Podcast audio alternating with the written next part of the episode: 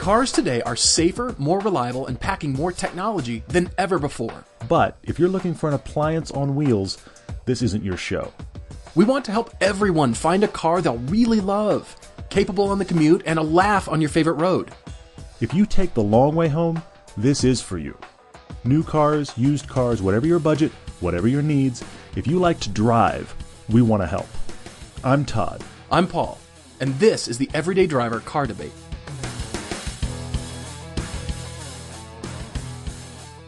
I knew last week's podcast was going to run long. I just that had to have been one of our longest ever. You know that? It was. It, up was there. Yeah, it was up really there. long. So I would like to uh, reference that podcast from last week. Oh, and okay. issue a bit of a mea culpa on something that we were wrong about. So uh, usually we're opinionated, but now we're opinionated and slightly wrong on something. And that was Well, about. but, but, uh, but hang on. Hang, hang on. We have proven many occasions. We have proven on many occasions. Forget last. I know where you're going, but we have proven on many occasions that we are anything but perfect. So there will be those We're not moments, perfect? and you guys will. You guys, I know it's shocking, isn't it? You I'm guys will shocked call us over out, here. and that's fine. That, that's that's fine. Yeah, yeah, yeah. Keep going. I know where you're going. So we started talking about the Geneva Motor Show, and the new Bugatti has been released, and we mistakenly pronounced the name of it. And with apologies to our friends in France and Louis Chiron, whom I found out Yes. actually, I did a little research. Uh, he raced in the Monaco Grand Prix when he was 58 years old. Interesting. So the car is named right. after Well, Louis deserves, Chiron. yeah, he deserves a car named after him. Yeah. Chiron, Chiron, and um, Yes. I'm sure we're yeah. still wrong, but So but, but I'm- we're I'm closer. sure now. that's still we're, wrong, We're closer too. now. Yeah. we're, course we're on the green. We're on the putting green now. We're we can see the hole. We're, we're near. You, c- I can see you it. could see right from where we're standing currently, whereas last week, you I don't know, know why we I'm using golf weeds. analogies suddenly. I don't know where that came Yeah. from. Seriously, let's let's move on definitely before before we get ourselves in even more trouble. But speaking of trouble, we have a lot to talk about this week because the last week or so has been nuts. So we're actually going to do a slightly different format podcast tonight. In that, we're only going to do one car debate, Mm-hmm. and that is for our friend uh, Tyler, who has written in from Indiana, has written in for he and his wife, and they have a litany of cars, most of which they should probably get rid of and try again. So we're going to talk about that, and uh, yeah, I mean seriously, but but Yeah, so so we are going to do a car debate tonight, but we realized we had a lot of other things to talk about. I mean, forget the fact that we were wrong for a second. Let's also talk about the uh, our, our Scion FRS or GT86, if you prefer, since it's obviously changing marquees. Uh, that one has, is actually officially being tuned. We should talk about that. Yep, We should talk yep. about that Tesla Model X review we did because apparently everyone else is talking about it. So we ought to talk about that. And we do have your questions coming up as well. Yeah, I'd also like to add some driving definitions because some things have brought to our have been brought to our attention, especially in this Model X review. We've talked about various dynamics. When Todd and I are on camera and Mm-hmm. we're talking about a particular way a car handles or the way it drives, that can mean different things to different people. And here, you and I, Clearly we're it does. thinking, Clearly it does. Yeah. we- we're thinking we're talking the same language, and people are pretty much understanding what we mean when we say blank. Because you and I are pretty articulate on camera. We're, we're saying what we, we think, try, and yeah. you know that's the whole point. But some Mm-hmm, comments have revealed that people, especially when it comes to handling, they're on a different page. They're on a different planet. As a matter of fact, Well, yeah, let's just let's just start here. Let's just talk about that. I mean, that's the thing is that I feel like the term handling means more things to more people than any other term in car uh-huh. culture. yeah. Power power is kind of understood. I mean, you may not understand what 600 horsepower is versus 300 horsepower, but 0 to 60 speaks to people as much as I hate that stat. It's a, it's a stat that, mm-hmm. that speaks to people.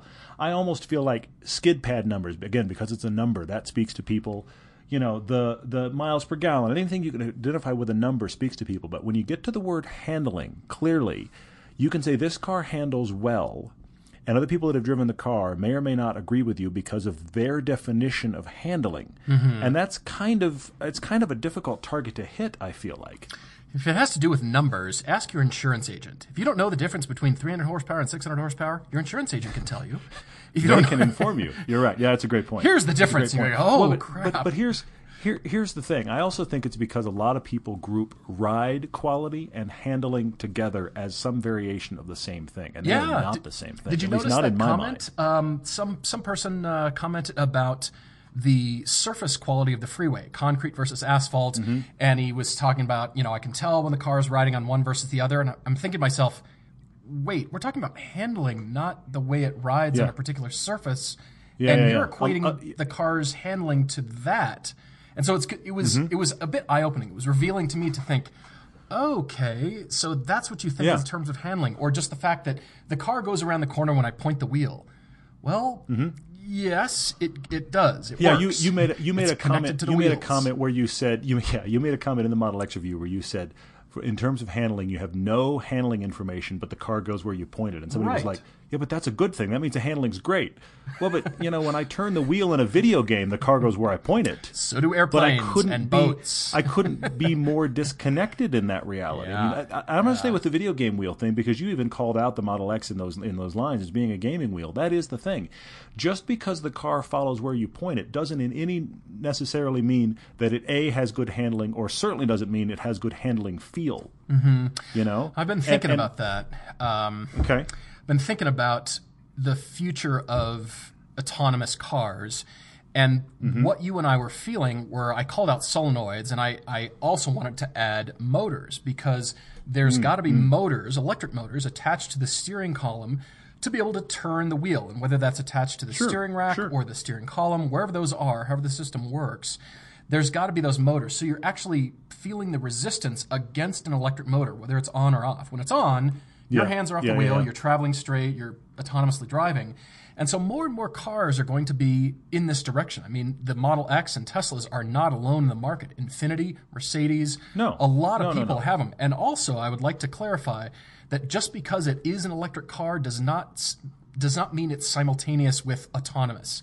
It is not synonymous True. with that term Very because. Yeah. there's gasoline powered cars that are now autonomous vehicles. But they will all have this Mm-hmm. working on it, yeah. I'm resisting against an electric motor kind of feel. And I'm wondering what that's going to do to the handling of some of our favorite cars. I mean, some of our favorites will not be autonomous, most likely, but more but even and we're more but even we're blurring the line. way. I mean, you know, you can have you can have car. Yeah, I agree with you. More and more cars. This, this is we're blurring the line between two things. Mm-hmm. I feel like because you can have good good sensations through the wheel. The car can tell you a lot through the wheel, and not handle well, not handle all that well, and vice versa. It can handle really well, and you're not getting much good sensation through the wheel. And so, for, for me personally, maybe we should define what it means individually. Because for me personally, good handling is something where the car is confidence inspiring in the corner, meaning as I push it, I feel like it is giving me information back that I can work with, like a good dance partner. I can go, mm-hmm. okay, I understand what the car is doing on my inputs, and how if I change those inputs slightly, how the I, I can telegraph what the car is going to do. Simultaneously, I typically prefer a car. Watch our uh, MX5 review. I typically prefer a car that stays pretty flat in the process. Some people don't like that, but I like a car to not have much body roll. For me personally, that increases that level of confidence. But here's the thing if you throw a car in and it turns just fine, but the body rolls a lot, and then as you get close to the edge, it starts to understeer, and or you're getting so little information through the wheel that you just don't feel like it's exact. I don't care if that is the greatest limo ride on the planet when you're going down a freeway, that car doesn't handle well. But I'm realizing a lot of people, if because I got a great quiet ride, uh, one guy was like, Well, but I love my Teslas. They all feel like my, my big Lexus sedans. And I was like, That's not good handling, just so you know. That's great ride quality. It's Right. great ride They're quality. very different It doesn't that's but that's not handling. And I think a lot of people equate them as the same. And you know, all the way back to our Fisker Karma review. The Fisker does not ride nearly as well as the Model S. Its ride is not nearly as good as the Model S. right, right. I believe its handling is better. They and when are I say separate. handling, I mean the fact that it is a very you sit very low in that car and it feels very flat and connected to the road. As a result, you feel more of the road in a good and bad way in the Fisker Karma. The Model S kind of Mm-hmm. floats along the road better. It has better ride, but I didn't feel as confident in the handling. We got hammered on in that review for daring to say that, but I do think a lot of people, especially in this market segment, are talking about ride, not talking about handling.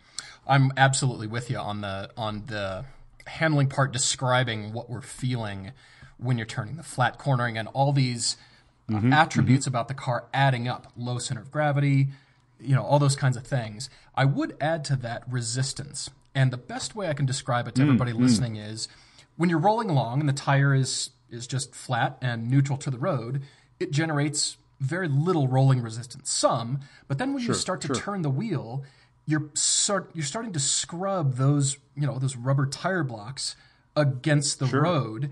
And I want to feel a bit more resistance. I don't want to feel artificial resistance as if the steering is sort of tightening up on yeah. me.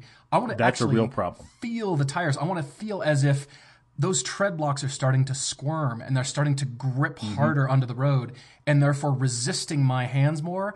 And then I feel like, ooh, I'm feeling what the tires are doing. And it transmits all that road information, the steering angle, the dynamic of the car, Yeah. the roll of the body. It starts to transmit that up through the wheel. Mm-hmm. And that's when I start to feel, ooh, good information, good handling.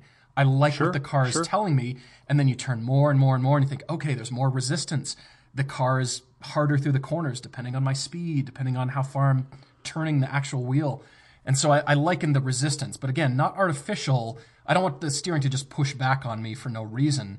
I want to feel Well, I those mean, you're- those you're- tread blocks. I mean, it's, you're identifying you're identifying a key problem with electric steering racks and some of them are Mm-hmm. great and some of them are terrible but the problem with electric steering racks is that most of the time especially if they have a like sports setting button all that's happening is the steering resistance is getting harder and it's giving you no more information whatsoever Right, and that's just annoying you're okay you're actually making me work harder but you're giving me less in the process that's lose lose there are definitely those electric steering racks that are that way but i'm going to go to an extreme example i mean i'm going to go straight to the lotus elise Okay. which everybody knows I've beat on that car too much. It's a halo car for me, specifically on handling, because that is that car's entire purpose and party piece. It's not fun to randomly ride in. You don't want to road trip in it. No. There's no point in listening to music. The ride quality is not good. I'm going to identify the two separately. The ride quality in a Lotus Elise is not good.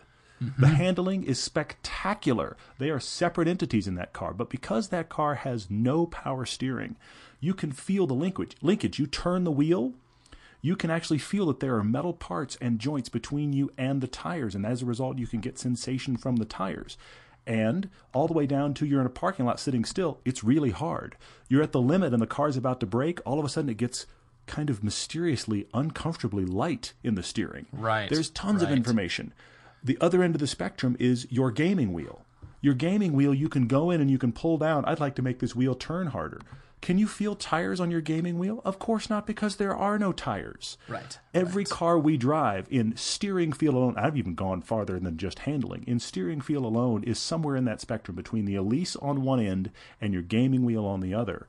And then that can relate to handling in relation to the MX5. How much did it roll? I talked about the fact that the new MX5 rolls way too much and yet is actually sticking really well. The limits are very high, but you've got to get by this very disconcerting body roll. It's like, whoa, that's not good. And then you realize, no, no, no, it's sticking. Well, I don't want that much body roll. So handling is not about ride. I'm going to keep beating on that. Right. So back to this this Model X review, this Tesla review that we just produced. If Mm-hmm. you haven't watched it, I encourage you to do so because there was one comment in there that also caught my eye, and it was somebody noting that Todd and I can disagree, but we can bring up points and still respect each other's opinions and respect other people's opinions. What we wanted ultimately was a lot of discussion, and that is exactly what we're getting in a few key Mm-hmm. Absolutely. areas Yep.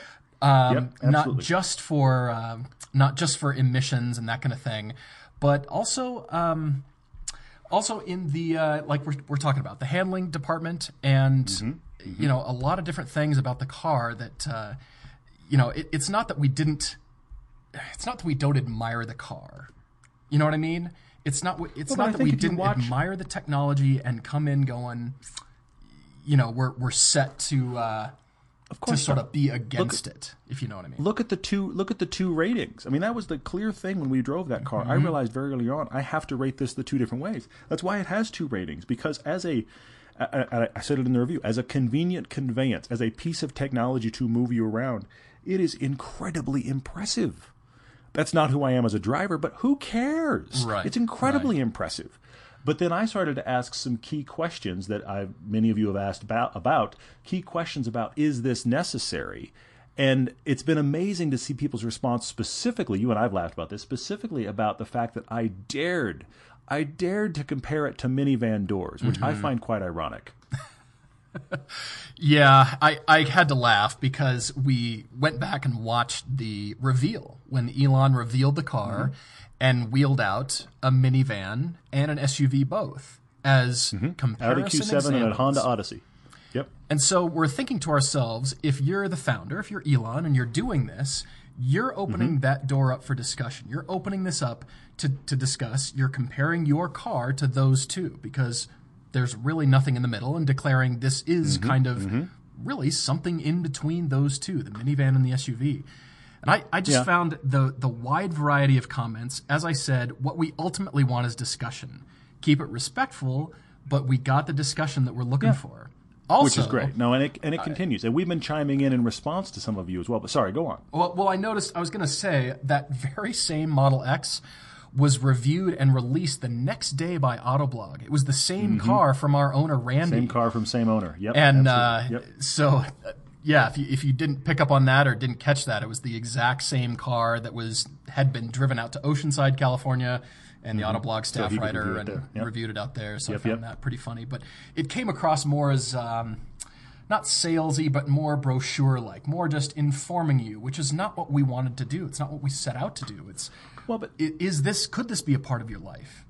You know, if you're comparing it to these two segments, yeah, yeah. we're all used to these. They work well. Uh, They exist for a reason. So could they exist? But but here's the thing, though. I mean, th- there's there's been a lot of, of pushback, and there's been in some cases vitriol about the fact that we're comparing yeah. it to a minivan at all. Yeah. And honestly, I I am shaking my head at that a little bit because of the number of people that have said, "How dare you compare it to a minivan? Have you seen Elon's reveal?" And then I take a couple beats and I go, "Have you seen Elon's reveal?" right. because Right. he has the Honda Odyssey next to it with the Q7. Doesn't even bother to talk about how it's different than the SUV. He points directly to the minivan and talks about how it's different or better than the minivan to the point that he actually says the quote, "We wanted to create a more functional aperture than a minivan door."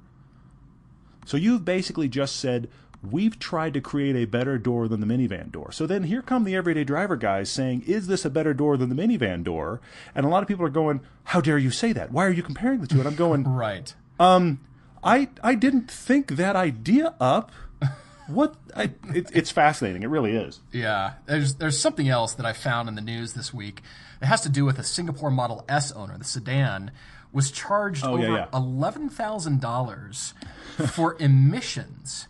And I dug a little bit more into this, and it has to do Okay. with the way Singapore generates electricity.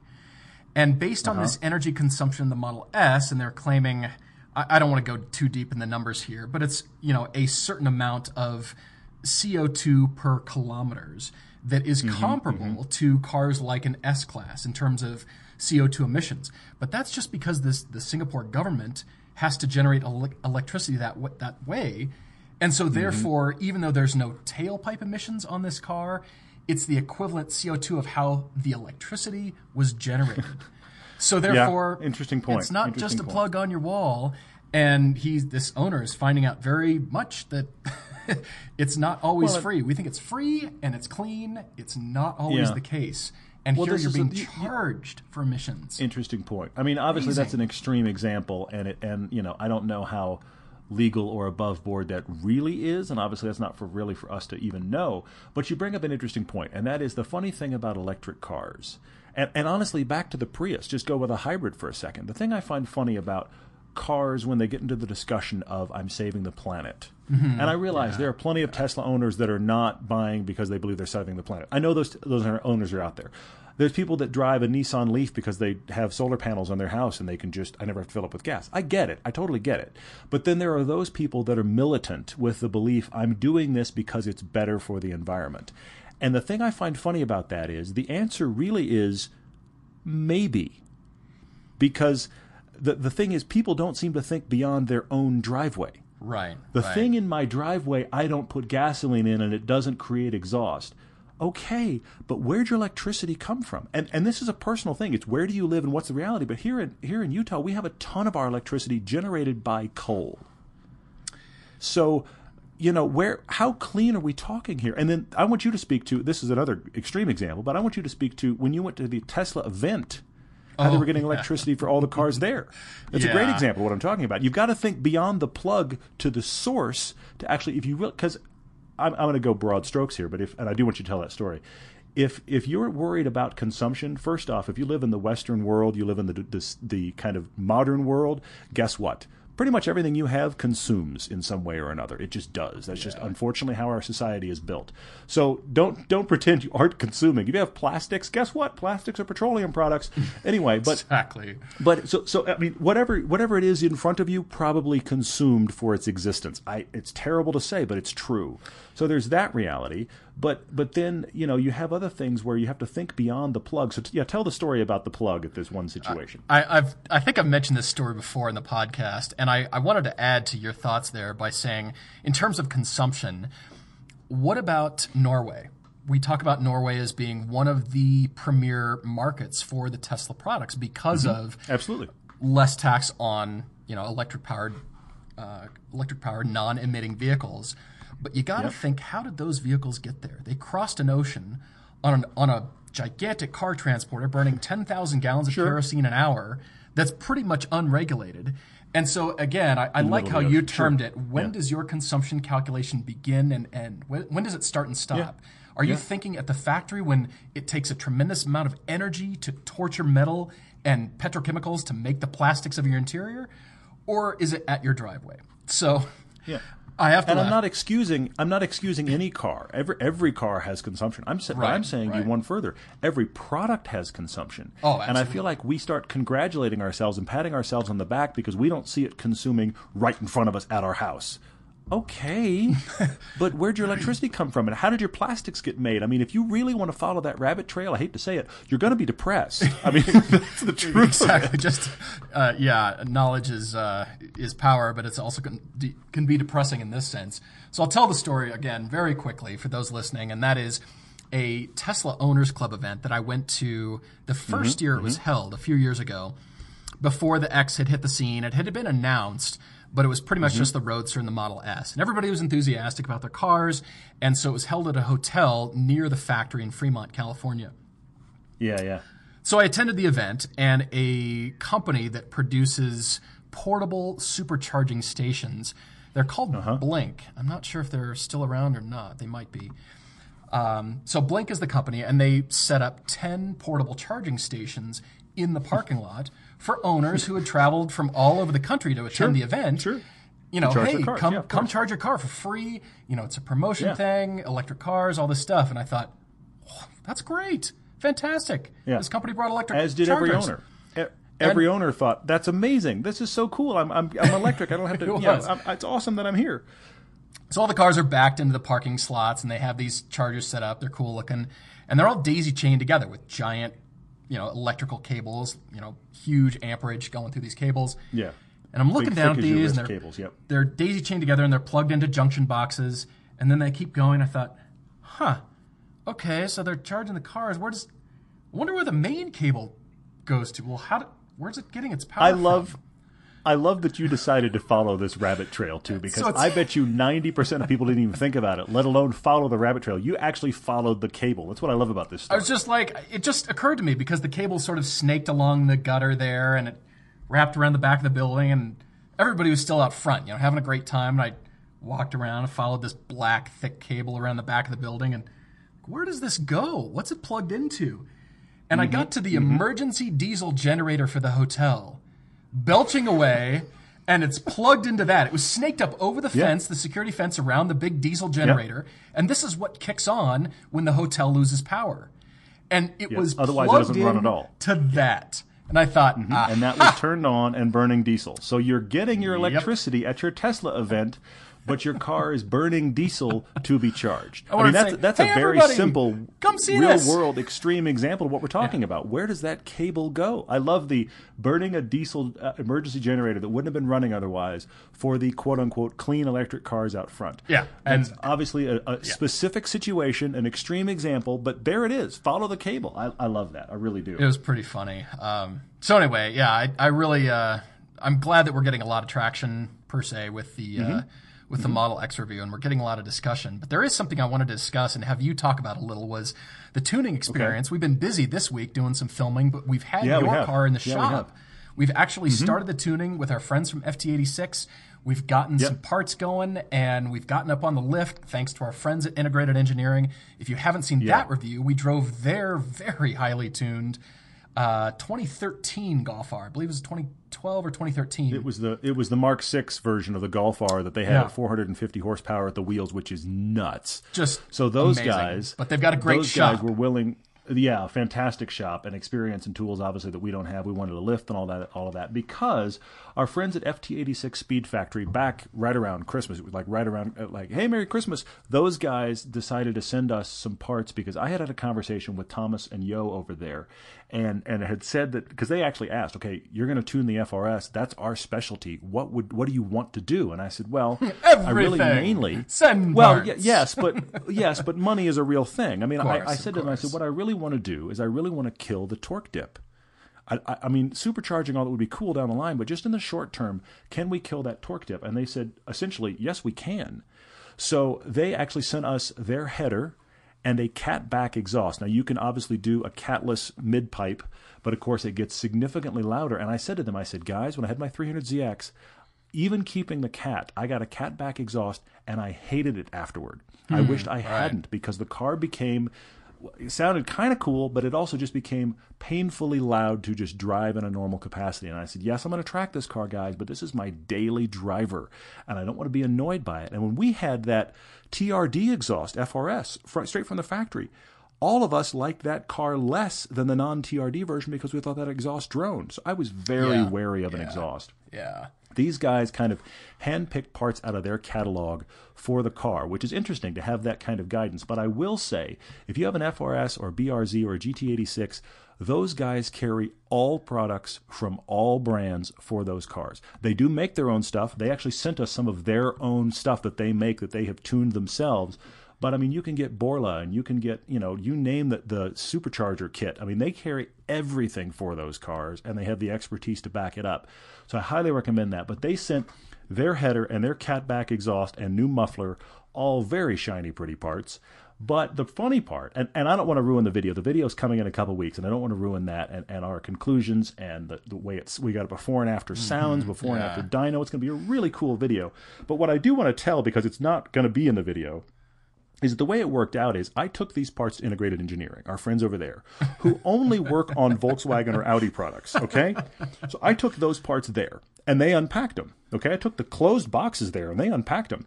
Then I had to take my car elsewhere to come back later. So the parts are at Integrated Engineering and the car is with me across town. Okay. So those guys doing proper tuning setup laid all the parts out, opened up the boxes, got everything out, laid all the parts out, and went, um, hey, hey, hey, Todd, uh, I don't think we have everything we're supposed to have. Well, I don't have the parts, and I haven't seen the parts, mind you. I know what they're supposed to be, but I haven't seen them. So they don't have the car to cross reference. I don't have the parts to cross reference. So then we start calling up the FT86 guys, who were who were awesome, honestly, and just going, okay. And of course, you know, if, this was an F, uh, if this was a GT86, you know, an FRS shop, these guys would have been like, oh, we got everything we need, and here's why. These guys work on Volkswagens. That's all they work on. So they're looking at parts, going, I, I don't know, but I think we're missing stuff. It's I mean, bad when very, they hold up parts and go, so what does this go to? I'm like, oh no. you guys are Exactly German right. guys. Exactly right. So it was very funny because we had these essentially VW techs calling up the guys at, at FT86 factory, and and then then everybody started speaking the same language. But at one point they called me and said, "I think we sent you everything," and I said, "Look, honestly, I have the car. They don't have the car. I don't have the parts. So we got to close this loop somehow." But thankfully, when they all started talking, we we had the the lead tech over there at, at Integrated Engineering, Jake, talk to Thomas and a couple others, and it was great because the FT86 guy said, "Here's what you've got. Here's what it does." Here's the pieces that you're keeping. That was the key thing is we weren't aware without having the two sitting beside each other the car and the parts. We weren't aware oh got it. There's where the mid pipe that's that's what we're keeping and here's why and here's all the flanges and why they all work. So it was great to have Yeah. those guys to walk us through. If you have questions i would highly recommend calling them over there. If you contact ft86 speed factory and that is their their uh, url please use the code every day. You will get an extra discount. I am serious. Every day is your code over there, and those guys are looking for you to call them up if uh, you have questions and you own those cars. So I highly, highly recommend that. I know some of you listening have them, so if you're looking for stuff, those that's the place to go. And that video is going to be really cool. I do have to add for all, everybody listening, um, Todd and I, and pretty much all the guys at Integrated Engineering, we uh, we had quite a good laugh over the fact when we opened up the boxes. We joked that yeah, you get a pair of cheap earplugs, but no gaskets, huh? I, I don't get it. I don't understand. So yeah, we had a rather hearty laugh over that one. But uh, thanks to those guys, as Todd said, every day is your code, and they have treated us so well. They've they have uh, Yeah, they did. just And- and we started had- us on this all the- road of tuning. Really, They had all the parts we needed, and the other thing about it is, go go pick pick your tuning video. Any tuning video you pick online, watch somebody take quote unquote bolt on parts and find out that they are not bolt on. Oh, we got to bend this. Oh, we got to change this. saw that and hack This that. And, exactly. Somebody get the Sawzall. Somebody get the grinder. Right. I have to say kudos to those guys at FT86 Speed Factory for the parts they built because they truly just bolted right on. Uh, the the tech even at one point said, "This is not common." He was like, "I can't believe this connects to that. This connects to that. Everything just connected." Which honestly, I would have been. Uh, I would not have been helpful had they not been able to connect properly. So I was actually able to help, which I felt very good about. It was so pretty impressive. cool video coming up soon. Yeah, yeah, yeah. Great. looking forward to sharing that. So, um, after 30 minutes of talking about everything else, we finally have come to the point in the podcast when we can get to a This car is why debate. we're doing one car debate. Yep, exactly right. So we've got Tyler writing in from Indiana, and I want to tell you a little bit about Tyler's story here and the cars that he's got and kind of what he's thinking because I may have a Mm-hmm. left field suggestion, but but maybe not. I'm really curious to know I've what got a couple, uh, yeah. what your thoughts are. But Tyler's written in. He's 24. He's married, and he's about to have his first child. And so he says to us that he needs a good family car that he doesn't hate. Now, Mm-hmm. Tyler currently owns four cars. That's right, four cars. An 03 Saturn View. Just let that sink in for a moment. A couple beats. Yep. Okay. 2007 Nissan 350Z convertible.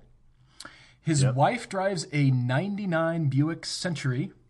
We'll also let that one sink in, just sort of filter down Yeah, in through your I'm- senses. I, I hear you. I hear you. Yep. And then he says he's also currently selling his 2000 Mitsubishi Eclipse because, well, Tyler, we know why. It's 2000 Mitsubishi Yeah. Eclipse. Lots, So- lots of reasons, tons We- of we miles get it. in in rough shape. He's he's unloading. He's already unloading that one. He's got these three cars remaining, and honestly, you need to read through the rest of Tyler's email here. And every one of these cars has issues right now. They're all old and kind of failing. And he t- he goes on and on for a couple of paragraphs about how much he hates this Saturn View. He drives daily 70 miles round trip to work in the car and could not hate it more. And then, of course, the Buick is just old, needs work. Things aren't working. Part of the HVAC system isn't working. It's an old, beat down car. Seats are, I mean, GM seats from that era weren't good to begin with. These are even beat on and now worse. The the 350Z Park benches are better. is is yeah, it's getting a little old, but he does still really like it. Now it's the convertible version. It's one of the fastest cars he's ever been in. He really, really likes that 350Z. So here he is sitting with these four cars and going, "What on earth do we do?" Because his wife is going to need something. They need the and, and the Saturn View's been the the family hauler. His wife's going to need something. She wants automatic. He wants a fun car with its manual. He's got these four cars kind of in the quiver right now. What do you do? He's thrown out a couple of options, and to be honest with you, I don't like either one of his options, but I do have some ideas. Hmm. All right, so some other notes that uh, that he's written in here that Tyler said to us is that he's got to drive to work on a state highway, so he's got some sweepers, some straightaways. Mm-hmm. He's he's definitely an enthusiast dad, so we've got to keep that in mind as we're suggesting things absolutely, for him. absolutely. His wife doesn't drive stick, so he's open to an auto, and there's a reason for that. I'll get to in just a minute. So he's saying, well, I want if I get a new car, it needs to be at least 200 horsepower. Of course, he's in Indiana, so there's major snowfall. He's open to rear-wheel drive. Todd and I have droned endlessly about the right tires, even on a rear-wheel drive car Yeah, in weather. definitely, definitely. And then he's talking about his wife is going to be a stay-at-home mom, and he's got a mortgage. I mean, you've you dived right in. I mean, I do you have a picket He, fence he dove too? into adult life, didn't he? I mean, yeah, you are absolutely, jumping absolutely. right in. Yep. And so what uh, what he's given to us are some options, and that is first sell the Buick, sell his wife's car, and buy her a new Mm-hmm. one with a budget of about seven thousand dollars, and he keeps the 350Z, and that's his fun car, and he continues to drive the hateful Saturn View, or says keep the Buick, maybe the View, sell the Z, sell his fun car, and get a different car for himself. So essentially, what he's asking Mm-hmm. is should he get a car for his wife and kind of keep his own fun car, or should Mm-hmm. he just have her keep driving, kind of keep the equation they've currently got, and sell the Z? And he looks at something else. So these are the two options, Mm-hmm. Yeah. and that's why he's saying, you know, his wife can't drive stick, so he's open to an automatic, but he's he's an enthusiast, but he's got a family to consider here. And Mm-hmm. I, I really don't think his budget is too high. So we've got to grind this down. I can't do my usual. We're going to spend thirty six thousand dollars, and yeah, I, I, I promise to not, Tyler. I promise to not. Well, and I, I did I did quite a bit of looking and cross referencing on what these cars are currently selling for, and I I came up with an option he didn't present, and but I, I do have a couple of ideas for you, Tyler. Honestly, so uh, and I I'm almost sniper shotting tonight, except for the fact Are you? that Tyler brought up some interesting cars for himself, which keeps him from a sniper shot because I want to speak to two other things he thought of. But I honestly feel like I have the car for your wife. I think I've I think I've done it. So. Um, sorry, where were you going to go? Because I, my option's kind of out of left field to begin with. Hmm. Well, I've got uh, a bit of a setup to get there because of what I think Tyler should do. And again, this is just opinion, but I, I've got this setup and then a long we're here for. laundry list of cars. So, We can give you our opinion. and like we said at the top of the podcast, we might be wrong now, but we'll still give you our opinion. Anyway, But I'm, gonna I'm going to interject right here because we're giving our opinion and because you're enjoying listening to it. Please rate the podcast, and that can be on Oh, iTunes or on Stitcher. you. If you're an Android, if you're an Android listener, that's something that somebody reminded me recently. A lot of people, you're on Android, you're not using iTunes. Stitcher is fantastic for Android, and it does have the exact same thing as iTunes. You you can ra- give a uh, star rating, you can give a written review, and those things help other people find the show. So if you're a Stitcher person, if you're on Android, please do the same rating there. And honestly, I say it every week because it is completely true. We say it on the podcast, then you guys rate, then we watch our rating climb. It is a direct equation, so please do that. And we guarantee to keep giving our opinion and sometimes being wrong. So sorry, please continue. I love that you just snuck that in there. Very, very nice. Why not? Hey, why, Why not? not? I love it. All right, Tyler, here we go. What I think you should do is get your wife a new car. I Uh-huh. I think you should keep the 350Z because if it makes you happy, it can't be that bad. And yes, I'm quoting Sheryl Crow. So here's what you should do: is sell the View, sell the Mitsubishi, Okay. sell or donate the Buick, or you could give it a Viking funeral and you know set it on fire and push it out to sea. But please stop yourself before you get to the whole human sacrifices part on that one. yeah, I agreed. Yeah. Have a garage sale, have a bake sale, sell a kidney, have an additional birthday this year and invite all your friends with money. Wow. Okay. Find Christmas money, set out a tip jar for yourself at work, learn to play the guitar and become a street performer. With the ultimate goal of scraping together, scrape together like 10 to 12 grand. Because you said you had maybe a $7,000 budget if you sold the Buick, but sell the Mitsubishi and sell the View as well. Scrape Mm-hmm, together as much money as you can because I really feel like the 12,000 right in that range really gives you Yeah. some options. And again, keep the Z because all you've done is tell us in the in the uh, email here is how much you like it. It makes you smile. Yeah. If you Yeah, love your car, why get rid of it? It's still worth something. It still makes you happy. Drive it, love it. But now you've got a growing family, and I really want to get you guys into something newer because it will be the Uh-huh, I car that you point to as a family and go, whenever we need to go on a family road trip, we're taking it camping, hiking, Mm-hmm, we're going to see the parents, as you said. We're doing anything that we're together as a family. I want it to be a very newer, reliable, modern, Sure. good sure, sure. car for you guys. And even if your wife is a stay-at-home mom and she doesn't take that to work sometimes, heck, you know, leave the Z at home and you can take that car to work. And so that's why I'm saying sure. I see that. scrape together all this money to to build up a little bit. And I'm kind of guessing that Tyler isn't um, isn't too keen on uh, on payments. He he probably wants to just plunk down a good amount and just kind of be done with it, get something for the family, and ideally something newer. And at that twelve thousand mm-hmm, mark, you've got lots of options. I went shopping for you and found one, two, three, four, five, six, seven, eight, nine, ten. Wow. 10 options Wow. for you, Tyler. But I want to hear yours. I want to hear what is this what you're thinking. well, here's the thing. Uh, What we don't what we don't have from you, Tyler, is we don't have an all-in budget. What I mean by that is wipe the slate clean. Go into your garage, sell it all. What do you have? I'm extrapolating based on what you've told us because you're selling the Eclipse, but we don't know what for. So let's say a thousand or two. You said you can sell the Buick, and I actually looked them up. You can sell that Buick for five or six grand. You can sell the View for seven ish. So we're already looking at about fifteen, and you haven't sold the Z yet. The Z is going to get what ten? Yeah, hmm. probably ten. Yeah, So ish. somewhere in the neighborhood of twenty five grand here to work with. I'm I again I'm extrapolating, Tyler. Maybe I'm wrong. I am pulling information from what you've given me and trying to come up with a figure of sell it all. We're never Because wrong. what are you talking about? We're never wrong.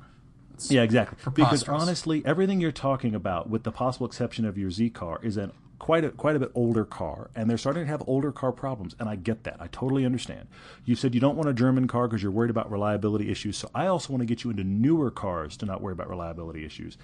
I kind of see your point, Paul, and that is he likes the Z, keep the Z, but the problem is he doesn't drive the Z every day and he needs something that is the all-purpose commute car and he'd kind of like to keep the Z as the fun car but my feeling is hmm. sell the Z as well hmm. so Wow. Okay. okay so we need we need a car for your wife that can be a genuine family car that can haul you guys wherever you need to go but it needs to be automatic it needs to be weatherproof all of these kind of things and then you want a car that's fun so first off, I'm going to go with you, Tyler. I think you actually brought up a couple for yourself. You brought up the um, you brought up a Mazdaspeed6, which is about the same age as your Z, but it is a much more usable car than a convertible 350.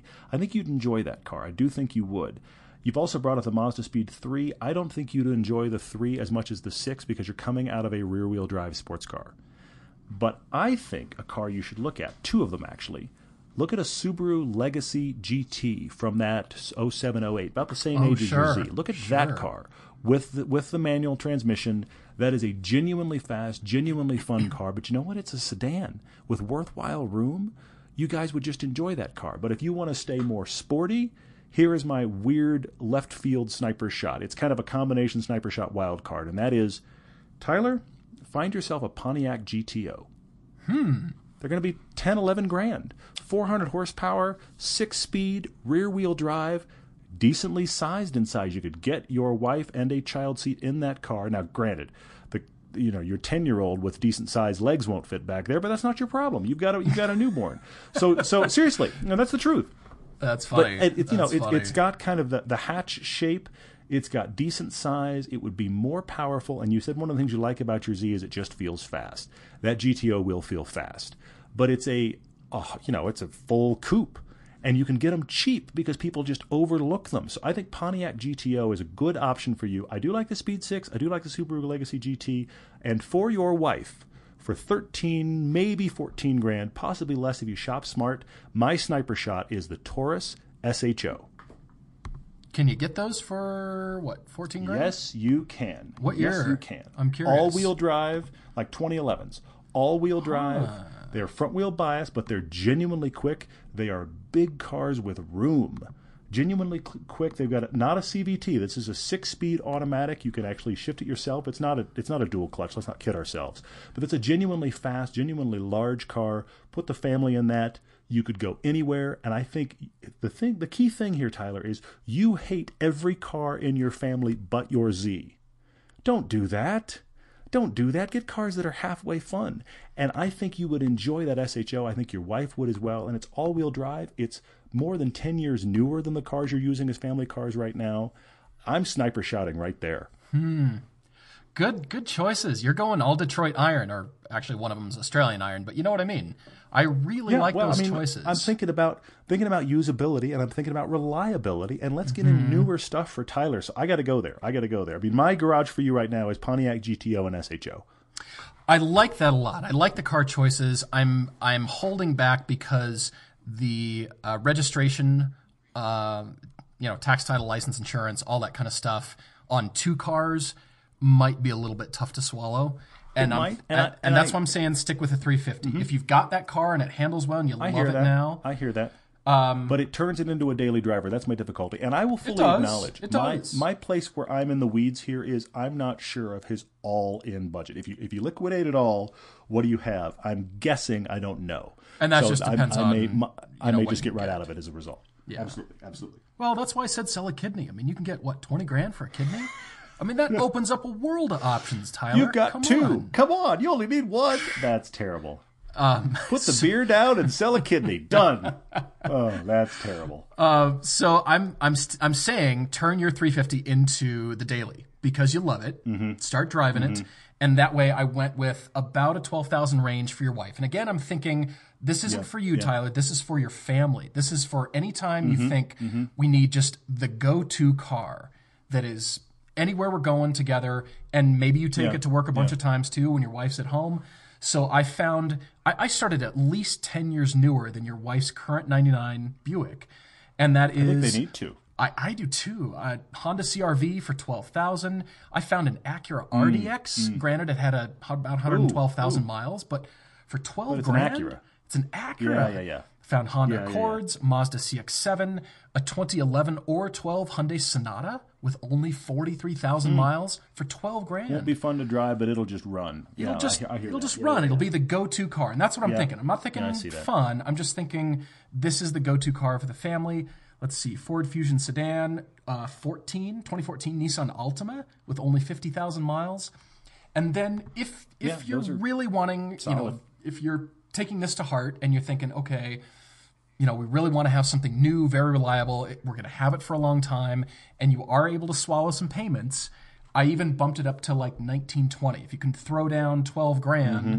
and, you know, amortize, you know, what, eight to 10 grand, something like that. We're here to spend your money. We Hey. are here to spend your money. Yes, we are.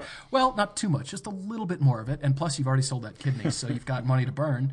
So those are those are the Mazda CX-5 and the new CX-3. That CX-3 has caught my eye in a big way, especially for um, yeah. you know growing families, small families. It starts at about 19, but the way you'd want it to be about 21. But that's a decent little ride, and it's a brand new car. is. It is. Great, Yeah, yeah. You know, smaller but great space. And I just I thought of that CX-3 and But I thought I'm- of you, Tyler. So that's where I I'm at. see that, but I'm going to say I'm going to say you can get a used two year old CX5 for 15. Uh, yeah, yeah. You can you can go 2013, 2012, and and Yeah, yeah, yeah. spend your money even better. Um, and it's larger Anyway, too. I, larger I do. bigger I do like that though. I do like that though. So, yeah. All right. I'm st- I'm staying with Detroit Iron, but uh, well, you're right. One of them Australian. But One anyway, Australian on, we probably should It's do not really a couple term, is of it? Facebook questions. let's do. Let's do let's do two Facebook questions. You guys are writing a lot of good Facebook questions now when we post that we're doing the podcast. Let's pick out a couple here. What uh, what are your favorites here, Paul? Well, somebody wrote directly to me. This is Matt asking when I'm getting a new, Oh, yeah. a new car, and I will say, Matt and everyone, I've sort of started the shopping process as of today. I've sent out some Yes, emails to BMW dealers as of today. Um, I'm kind of thinking because you know I'm really hot after that M2, which hopefully we'll be driving soon and putting together uh, a comparison piece with that car. I'm Mm-hmm. I'm all about this car. Really want to drive it. I'm kind of thinking when we drive the press car, that'll sort of be my, you know, my purchase, pre-purchase That'll test be your drive. test drive. Yeah. You know, of course it will. and uh, kind of turn it into that. But I, I've sent out some emails to some various Midwest BMW dealers because Mm-hmm. just reading around, poking around on BMW forums, people have said, "Oh, well, you know, a lot of people with money in California, the Bay Area, the Sil- Silicon Valley types, they're going to be throwing money and probably paying that ten grand premium that you know cars will command in dealerships, maybe." Yeah. Yeah. Yeah.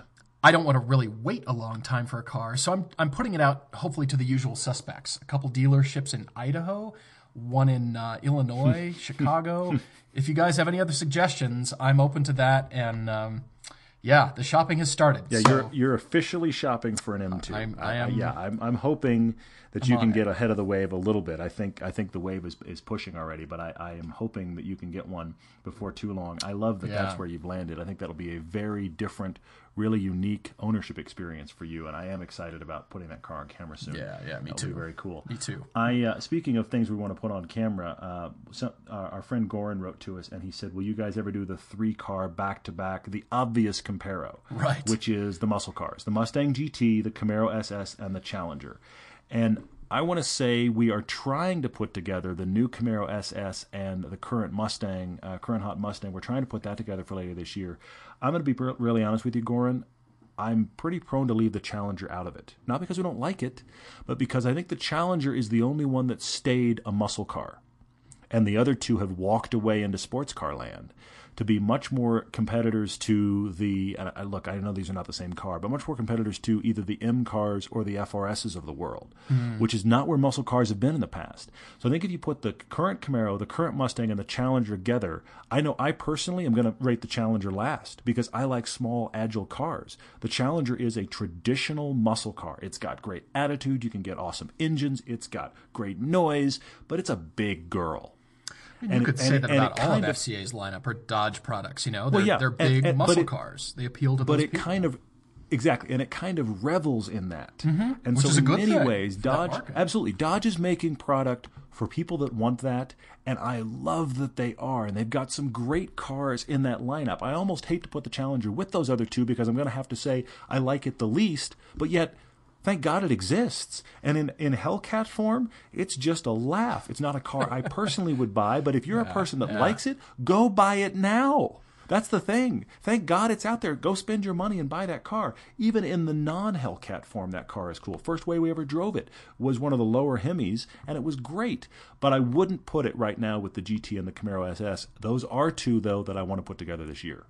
Love it. Love it. Um, great questions, guys. Thank you for posting them up. We really appreciate all the suggestions and input. Keep it coming on our new website. If you haven't seen that, theneweverydaydriver.com, you can reach us directly on there and ask questions, which a lot of people have been doing, as a matter of fact. A lot Mm-hmm. Yeah, of great. uh, It's a lot great. of notes coming in there, as well as this the same Everyday Driver TV Gmail address that you know and love. Absolutely. For comments, questions, your car debates, we really love it. We're um, we're we're getting through the list. We've got a lot of debates to go through. We but are. We're working It's on along it. We're the lines. be doing. well, I was going to say you and I are, are really dedicating ourselves to thinking hard about the choices and not wanting to Mm-hmm, just come off as sort of the usual suspects. So we're looking for the unique. True. true. You know, everybody definitely has the need. You know, um, you Yeah, know, twenty thousand dollar budget, but we're looking for the the unique ones that challenge us. Uh, especially the ones from um, Czechoslovakia and Well, I mean, we- Those are always challenging. Exactly. Well, but we don't want to do. Look, we don't want to do the. I need an all-wheel drive car at twenty five thousand dollars because we say FR. I mean, we, we say WRX. Done. We, we don't want. I mean, you know, some of you are sending that in. There's your answer. Uh, you know, I'd like a twenty five thousand dollar brand new rear wheel drive fun sports car. Um, FRS. Okay, thank you for writing in. I mean, we, we want to we want to branch ourselves out a bit and and cover lots of interesting things so that it doesn't feel like it's the same thing every week for you guys and for us. And we are maybe going to have to ramp up the sheer number of podcasts per month based on volume, which honestly excites us. Yeah. You know, it, it's only going to be more time, right? So thanks for joining us here on the podcast. As I said before, please do rate it. And also, hey, have you following us on Instagram yet? Because Chance Hales, one of our photographers, one of our shooters for the show, is doing a superb job of actually maintaining our Instagram. Thank God that we don't have to do it because he's doing a better job than we are. He's doing a great and job. every Great. one. He is doing a good job. At every 1,000 followers, we're going to be giving away some swag, and we're at like 600 or so right now. So keep that in mind as something else as well. Anywhere you're looking for us, it is Everyday Driver slash Everyday Driver. So go go looking, and we're probably there. Great call. Love it. Well, we're now going to sit in silence for another eight minutes in an effort to push this to a full hour podcast. so just Just to make it an hour for fun. Agreed. Just kidding. Agreed. Thank you guys so much for listening, for watching. Check out the Model X review. Leave your comments. We love the discussion it generates and looking forward to hearing from you next week. Thanks, guys.